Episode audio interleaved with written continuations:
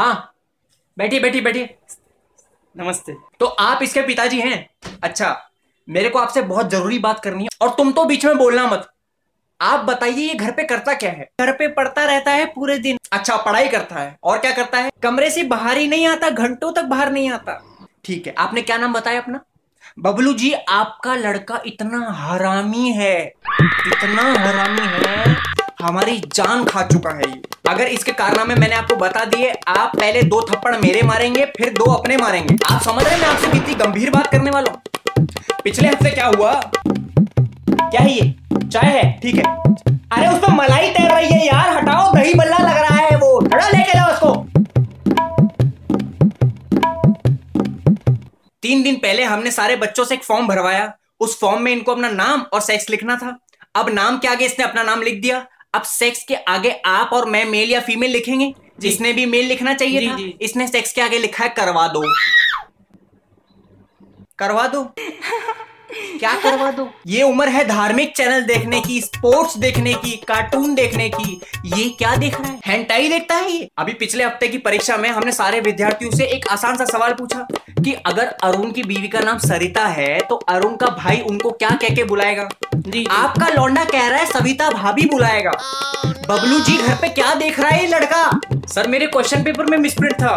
तो 40 बच्चों की क्लास में सिर्फ़ तुम्हारे पेपर में मिसप्रिंट था, वो भी सविता भाभी के नाम का। इसके साथ के दो लौंडे हैं, उन्होंने भी सेम जवाब लिखा है। मतलब तुम तीनों के पेपर में ही गड़बड़ थी।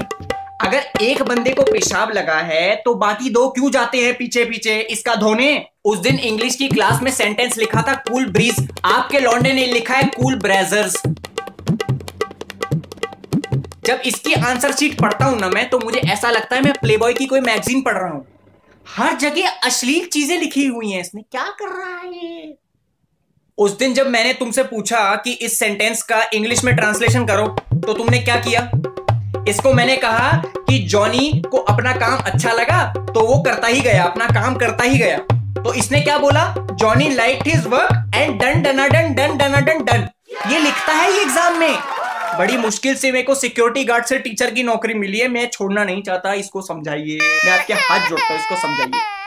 आप बताइए नील आर्मस्ट्रॉन्ग ने चाँद पे पहला कदम रखा दूसरा कदम किसने रखा? जी नील आर्मस्ट्रॉन्ग नहीं रखा होगा दूसरा भी। क्यों भाई? अब लंगड़ी करता हुआ थोड़ी जाएगा वहाँ पे। आजकल थोड़ा हॉर्नी फील कर रहा है काफ़ी दिनों से मौसम भी ऐसा है तो। अब क्या करूँ? मैं, मेरी पत्नी, हम सब हॉर्नी फील करते रहते हैं बीच बीच में। तो उस चक्कर में क्या पता घर का माहौल वैसा हो गया हो कि पढ़ ना पाया हो। वरना लड़का होनहार है मेरा, मैं आपको लिख के देता हूँ। आप जाइए। चलो। खानदान है, क्या है ये? अरे चाय तो पिला दो!